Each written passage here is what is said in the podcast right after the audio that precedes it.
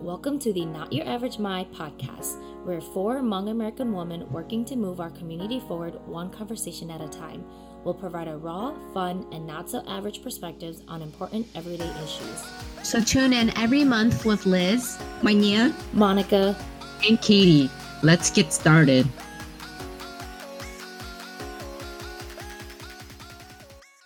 Hey everyone, we're excited to have you back for episode two of Not Your Average My. This month, we thought it made the most sense to talk about the ongoing humanitarian crisis at the southern border and the thousands of babies that the United States continues to keep locked up in cages um, in dangerous and unsafe conditions. Of course, we'll also talk about the many Southeast Asians in our communities who have been deported or, or are at risk of being deported. Um, as you've probably noticed, under this administration, communities of color have been targeted specifically because of you know what's basically the white supremacist agenda. Mm-hmm. I mean, not going to be afraid to say it. That's that's what it is. Um, you know, and that means in many ways nobody is safe because our our president, 45, has made it a priority to keep brown people out of the country at the southern southern border through visas and stuff like the Muslim ban, and also by taking steps like increasing enforcement actions um, to keep people out who are already here in the country. For those of you on Twitter and keeping up with the news, you guys know that Trump recently tweeted that there will be a series of immigration raids across the country. Yep. And then he ended up pulling it back and he told ICE to delay it. Mm-hmm. Yeah, and so for folks who don't know, um, you know, ICE stands for Immigration and Customs Enforcement. They do a lot of the domestic enforcement, um, and they're different from CBP, which is Customs and Border Protection, and they're the folks who who are at the border. You've probably noticed this already, but under Trump, ICE and CBP have been emboldened to be meaner, crueler, to you know go and try to apprehend people from like courtrooms, hospital, schools, and stuff like that. And you know, obviously, you guys pro- probably heard about you know all the like the racist and sexist Facebook groups that like the CBP officers use. I mean, just really awful people.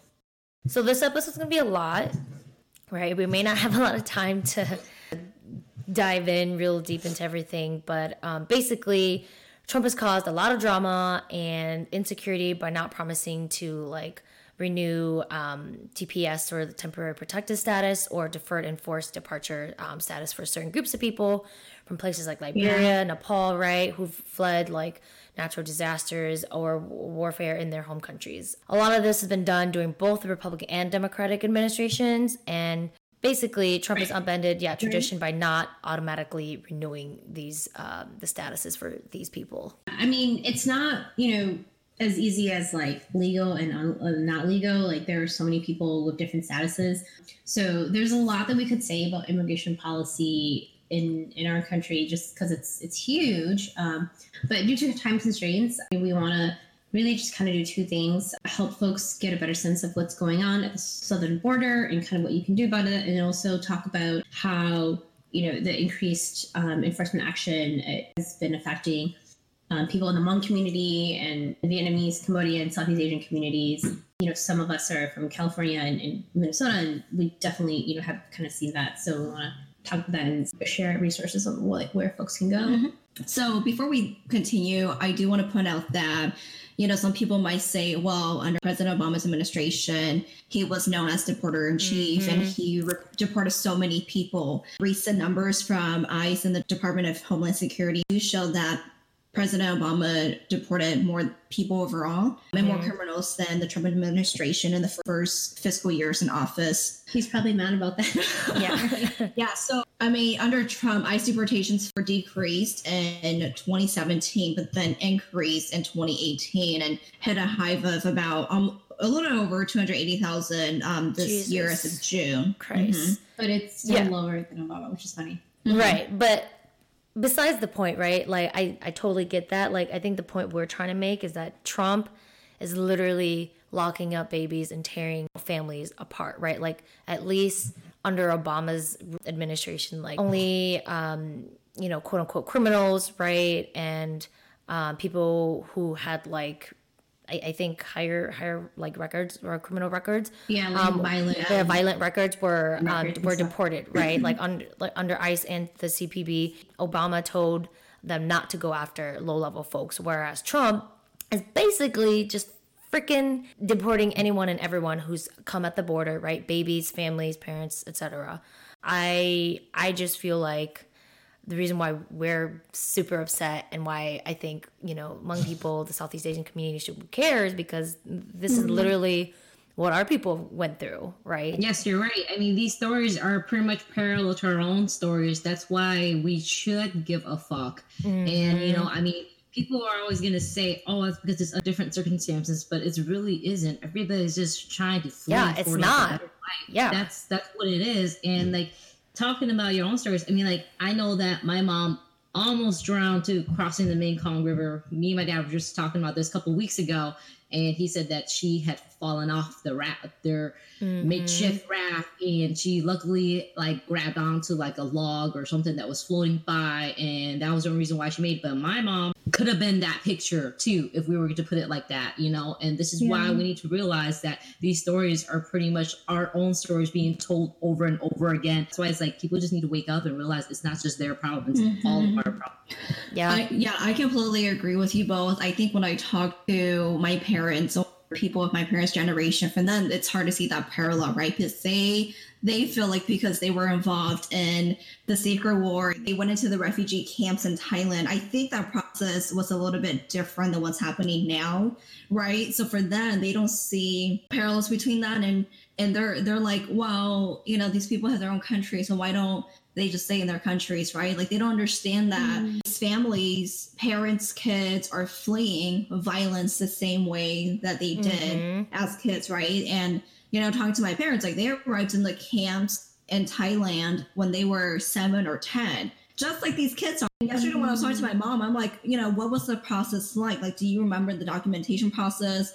Um, right when you landed in in Thailand at the border, like, did they question you? And for my mom, she doesn't remember anything, right? she was a seven at that kid. Yeah. so traumatic. Yeah, right. She probably didn't remember. I know. She was like, "Oh, our parents just dealt with that. I don't remember anything." But then for my dad, like he lost his family members along the way when he was crossing the river. Oh, so oh my he gosh. arrived in Thailand by himself. You know, when I think about these kids, I think about my dad, and I'm like, he was ten at that time.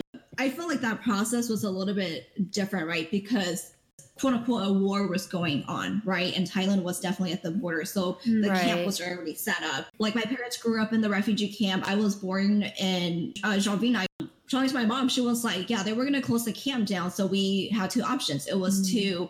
go to Panao transition camp before Right. coming to the U.S., or right. to go back to Laos. Panao set up to process mm. people to move them to whatever countries they were going to be resettled in. That was when they got tested for everything, right? Like all of the medical testing, Yeah. and then learn a little bit of English before coming to the U.S. I bring this up because I feel like this due process is not given to these families who are seeking asylum at the border. Mm-hmm. Yeah. They're not like it takes a really long time to Mhm. get the status as a refugee. Sometimes takes like two years to get all of that process. You go through interrogation, you go through interviews, record history. Right. So, so yeah, background checks. So I feel Yeah. like these stories parallel because refugees, like you're, it, it's not their choice to leave their homes. They are fleeing Yep. for a reason, right? yep. Yep. For persecution. And sometimes I think it's hard for our parents to kind of see that because they might not understand the context as to why these families are escaping. their Yeah. Yeah. Well, I mean. I think you bring up a really great point, right, Manya? Because everyone always says, well, you know, they're not fleeing any wars or the U.S. Mm-hmm. wasn't involved. But really, the U.S.'s foreign policy and everything that they've done in the past has led up to this point, right? Like creating really unstable environments in the South and Central America.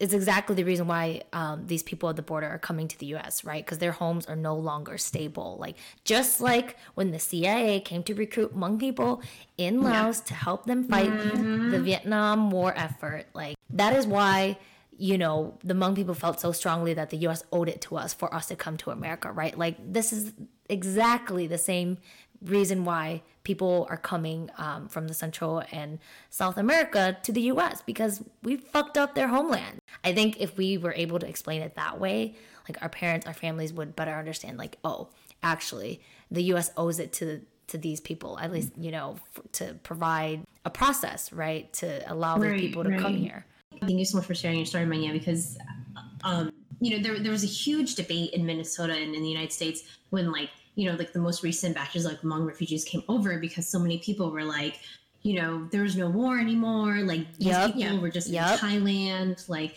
we don't know why we're taking these people. Like this happens all the time where people like white people the united states doesn't take don't take responsibility right? And they don't understand that you know even though the conflict has happened like decades before i mean there's still trauma there's still poverty because like people mm-hmm. never got a good, good grounding right? This is so insightful because i never thought about it that way because growing up in minnesota um you know so many people were getting ready to like prepare for the new refugee families to come and stuff but other people were like protesting they were mad and honestly a lot of these people were white people So, Liz, what what's the difference then between asylum seekers and refugees? Like, I think maybe that'll help like clear up. some Uh, yeah, just just like- a slight defin- uh, This is a slight technicality. Refugees tend to be more political, and they're fleeing their country because their government cannot or will not protect them. Um, sometimes the government, um, Like Hmong people. them, So, but kinda like, Hmong Hmong people, right? And then um, asylum seekers are people who Mm, have fled okay. their home country um, and are seeking protection elsewhere. Um, but that can also be like freedom from persecution from like gangsters, you know, domestic violence, like other things like that. It's there's a higher threshold for being a refugee. Yeah, so from my understanding, the term refugee, it's it's a status that is given to you, right? Mm. Like you can be at the border and you're considered an asylum seeker. Yep. You're not considered a refugee yet until you have been determined that you're a refugee by UNHCR, the United Nations, Nations High, what is it, the Commissioner. High Commission for Mm. uh, Refugees. and then Oh, once you're given this refugee status, you can be resettled to whichever country is willing to accept you as Got it. refugee. So every- not all not Okay. all asylum seekers will become refugees because it's such Got a long it. process. Right. And through that process, you know, they will probably be in detention centers like families at the southern border Yeah. right now. But the thing Got is, it. like, that's a very international thing. I mean, basically, asylum seekers, like the United States has statutes determining Mhm. what are asylum seekers, Yeah. and we will take the asylum seekers that we want to. And that's kind of like the problem right now. So the president has like created his this new system to make it harder for people to get asylum. What's going on the border is is also again a humanitarian crisis Yes. produced and precipitated by U.S. President foreign Trump, policy. Yeah. because we also have a law that also makes it a felony to come into the United States without proper documentation and legal status. This is commonly known as Section 1325. ah, is this and what so- Julian Castro mentioned in the debate? Yes, we're not endorsing any presidential Yes. candidates, but Okay. that's correct. Just wanted I to mean, he's- note. Yeah. I love him. He's by far like the, the One of- smartest dude. um, yeah. who's put together a plan right to to address Yeah. immigration issues. But because we now want to criminalize everyone, um, the government is saying, you know, these these families that come in, their parents um, have com- uh, committed this um, misdemeanor, and so. Um, they will be detained, jailed, whatever the system is, where they're um, they're captured, and then their kids are taken away from them. That's ridiculous.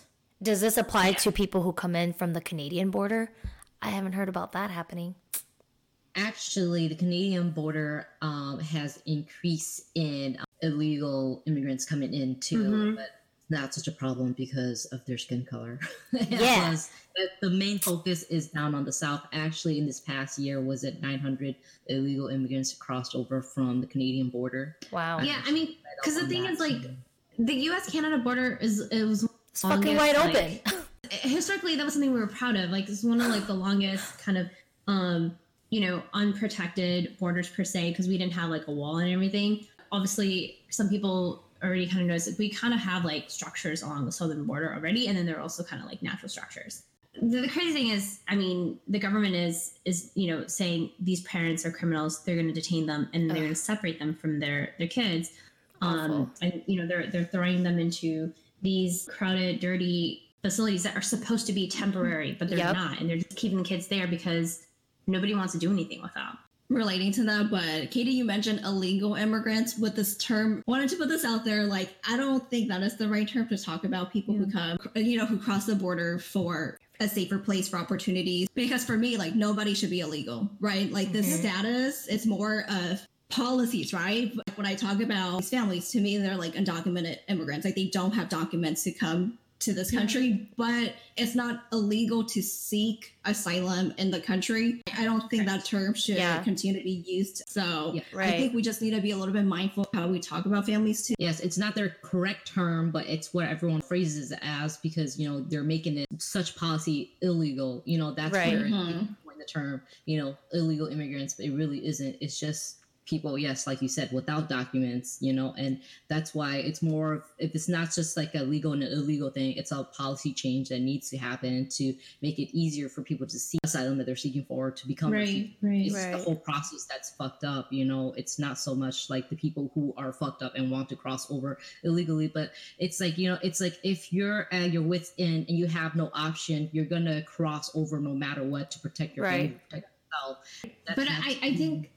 The use of illegal though is is used intentionally to vilify people. Yes, Mhm. yes. Um, right? Like this is this is And that's why like my issue with it, Right. right? right. Yeah. Want brown people to come in. Mhm. And so, you know, they, they're equating them with being bad, but that's not true. And I think that's Right. important to, yeah, like emphasize and, and bring up because they're parents and children, like just trying to find shelter and, and protection and safety. So that's why, I mean, which is why we use the terms like undocumented immigrants or undocumented migrants, right? Or just asylum seekers, because that's what they are. So sad when the family unit is, is torn apart and the kids are Mhm. watching Yeah. kids on their own. yeah like what what happens then right like what do we do with cases like oscar and valeria martinez right who show up you know drowned at the river or like what do we do with these kids that are like rounded up in these super like unsanitary facilities right that are being rounded up like animals in in cages like and if you I, if you guys have seen the latest like articles like they they asked the children what they felt like living in these cages and like literally i think one of the kids drew like a picture of them stick figures like in a jail like cell Yeah. right like I, I mean, so you know, for families that had they been apprehended at the border, the parents and the kids would have been separated. Um, the dad, like I said, would have gone to maybe like ICE custody, or you know, if if the local county has like a partnership with ICE, they they'd basically be in custody, detained somewhere, and the kids would. Um, Ideally, should be shipped to ORR Care, um, the Office, Office of Refugee Resettlement, um, or they would be in these holding facilities that we've heard so much about in Texas and stuff, which is like awful. Um, so there's definitely like a disconnect between um, CBP like doing their job and like meeting the max 72 hours um, that they're supposed to hold people temporarily, and then transferring the kids over to ORR care. ORR has said they don't have money, which is why Congress passes like huge 4.6 billion spending package for them. There are a lot of problems with kids in ORR care as well because the then the like these facilities that they transfer kids to are not licensed, and there are a lot of like people who haven't been had uh, haven't had like background checks done in them. Um, so there's just there's like a huge problem in the whole system where no one really wants to take responsibility and people aren't doing the jobs they're supposed to basically right? Um, and that's why i mean the kids who are in these temporary influx shelters under cbp care like they just don't have kitchens to cook food or like all the you know proper amount of beds you know working sinks and toilets and, and whatnot. I mean, we've we've already read stories of kids being sexually assaulted and you know harassed by these guards or or people um, that are supposedly supposed to care for these children at these camps and like um, kids who've already been like adopted or or um, you know taken away from their families without Yeah. permission, right? Like And a lot of families were placed in by the California Mexico border, right? Mhm. Yeah. Um, and they the- have been or- waiting. Or they, They they, have been can't waiting- cross the border yet. They're Yeah. the Mexico side. Yeah, so they've Yeah. been waiting for their process to get their paperwork done, and they're mad that quote unquote uh, caravans of people or migrants are coming, and they're afraid that these people will take their place in in in line to get their paperwork processed. So. Again, I think the news media put, uh, pits people against each other a lot, but yeah, again for families who have never been to the US and who needs to be who needs to do all of that paperwork and they're in these detention centers or these camps like should the camps be closed or should we expand the camp so that maybe there's more personnel to process their paperwork or is that the actual system that is refusing to process the paperwork? So no matter what we do no matter how many camps we open across the US these kids and parents will still be will still be coming. prison yeah Or- in prison Yeah. like um one thing from one of those articles that I read that was really important was uh this is not an immigration crisis, it's not an asylum crisis, it's a, A management, crisis. crisis. Yeah. Yeah, providing Oh, human which- treatment to refugees. Which goes back to Minya's point, right? So maybe the question is like instead So like do we need to open up more detention centers? Probably not. More so just reorganizing the fucking management and where money goes and shit. I think so. yeah.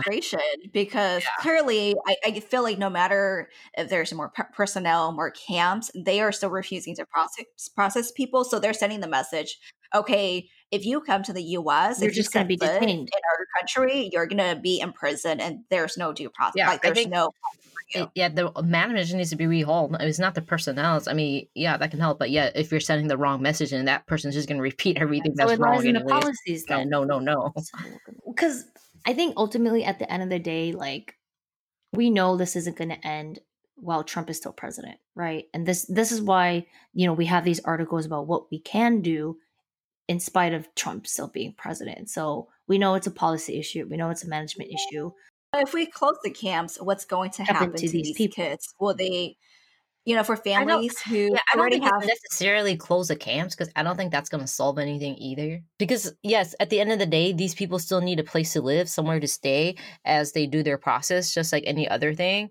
Um, I know the camps are shitty because most of these are run for profit companies and uh, no one really gives a shit. There's not really like a standard to be met. It's sort of like just take care of this shit so i don't have to fucking deal with it kind of attitude.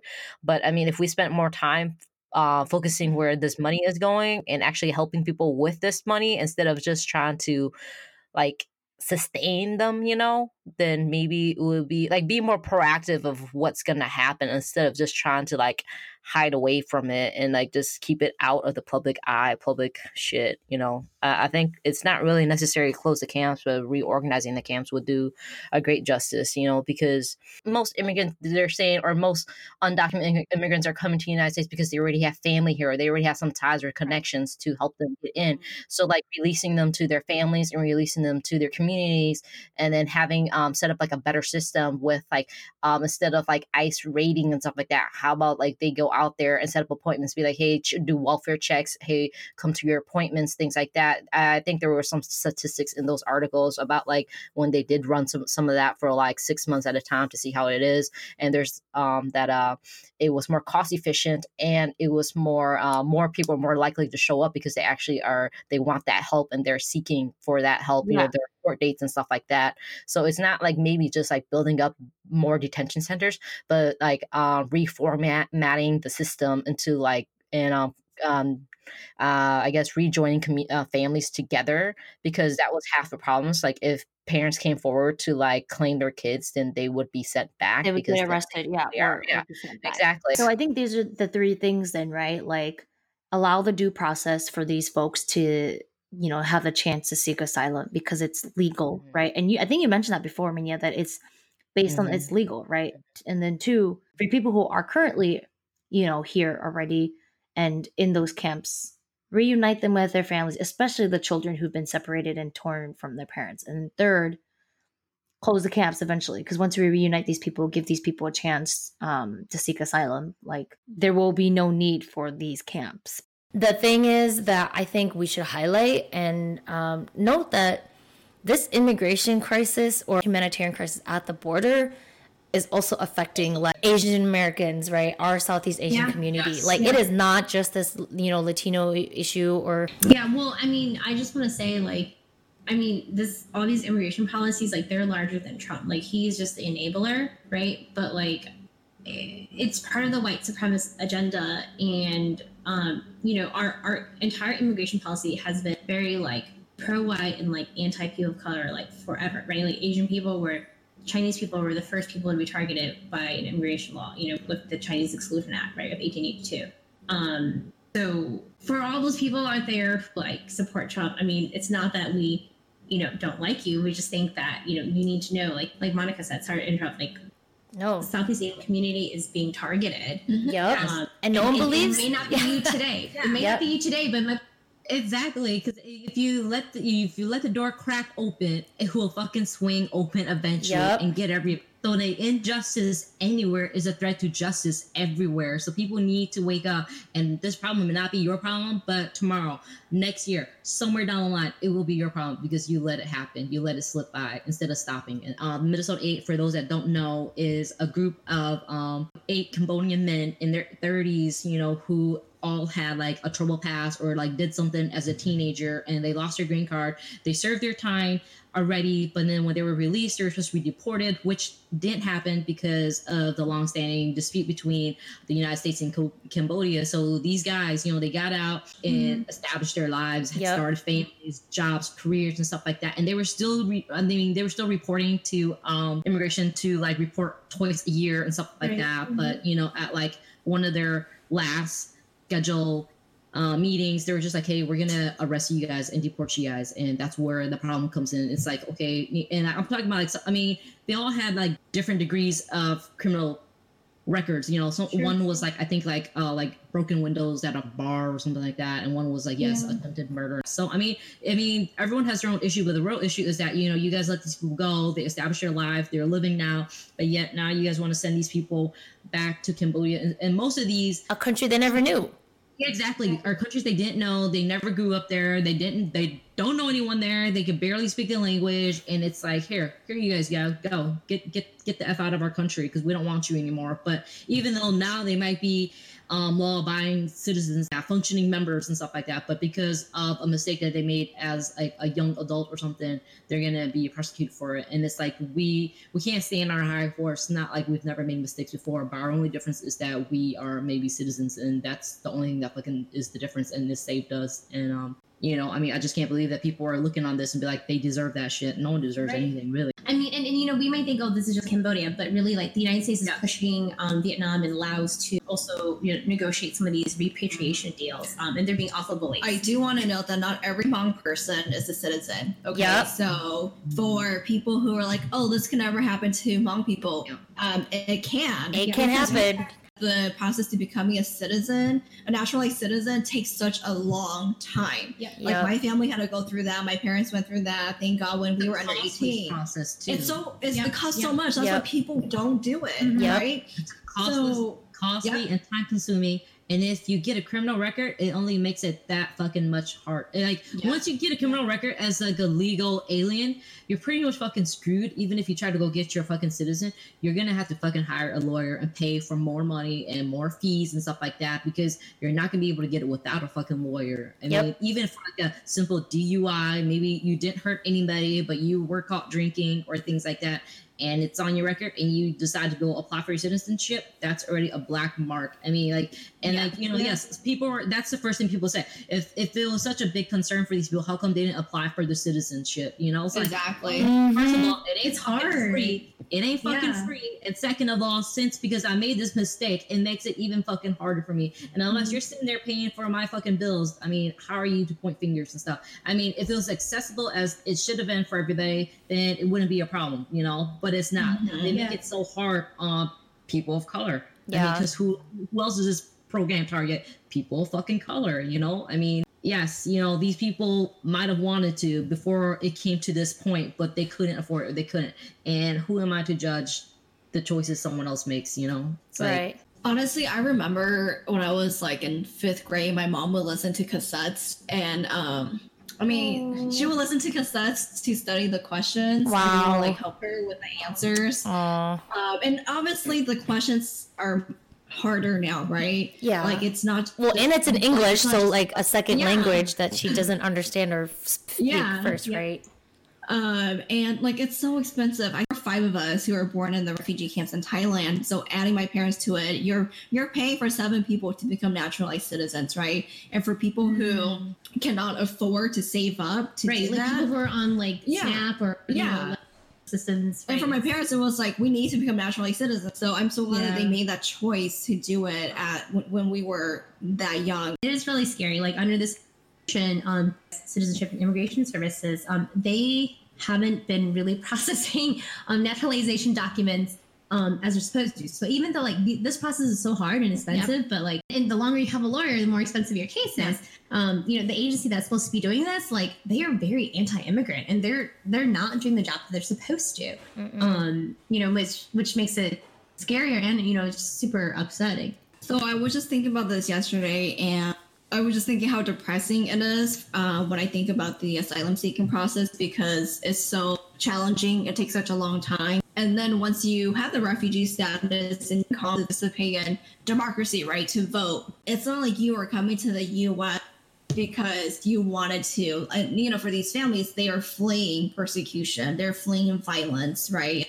I still believe that they need to be given that opportunity to be able to get the refugee status through this process. Yeah, totally agree 100%, Manya. What can we do, Liz? Like, or what can we do to help this process or to to assist these families, these children at the border? Well, I mean, I think like you said, right? Like if if America is to live up to its you know values and ideals, us have to have to participate also, right? As as active citizens, and I think that can come, um, you know, many arms. That can come in donating your your resources and your time. I think we've definitely you know heard reports of of CBP officers like rejecting donations of like toiletries and other things like that. So there are a lot of like, you know, very good organizations out there um, helping with legal representation of some of these children, you know, their parents like RAICES or, or ACLU, um, you know, who, who are trying to reunite families, trying to um, stop a lot of the president's um, unconstitutional and illegal immigration policies. I mean, another thing to mention is we talked a little bit about um, TPS and DED earlier, but um, you know the House passed HR six, which is the American Yes, totally. Um, yes, forgot to talk about that. Yes. Yeah, and so this would um, you know build upon um, the 2001 Dream Act um, by combining protections for Dreamers um, with people who have TPS or DED, and this still needs to pass the Senate. So um, you know people can call, Call your senators. especially if you are, you know, states that um, maybe are a little bit more purple. Yes. You know, people Among people in. Oklahoma, Arkansas, Georgia, the South, please call your senators. If you hear us, call them. Yeah, and, and Maine. yeah, and and you know, we talked a little bit about um, the Minnesota Eight, and so I think that um, it would be remiss not to also mention that they they have a Tumblr um, that you should go to, and you can donate money to them, which you know, release minnesota8.tumblr.com. Um, there are also a bunch of like Asian American organizations that are, are doing good work around this, like um, Asian Americans Advancing Justice LA. Um, they also um, sometimes help um, people with legal questions. Oh, and then just as a disclaimer, this episode i- is not meant to give out legal advice at all. Um, Yep. so if you seek, if you are seeking legal advice, um, we'll post some resources on our website. Um, but you know, we hope that people were able to to learn things. Um, you know, kind of maybe spark questions more to ask their parents about um, you know their immigration story and how you know they they came to America. Um, and and also really you know help people find a way to take action if you're um, you know really sad and disturbed by what's going on at, our southern border. Yes, please, folks, get educated, get excited, and get activated. Like, I think we, like, I can't stress that enough, whether it's having the conversation, you know, with your friends, your peers, your family members, donating to these organizations that really could use um, any and all resources, um, or, or helping out other people, or doing your part, right? Voting in the elections, because undocumented folks can't, voting and electing progressive members.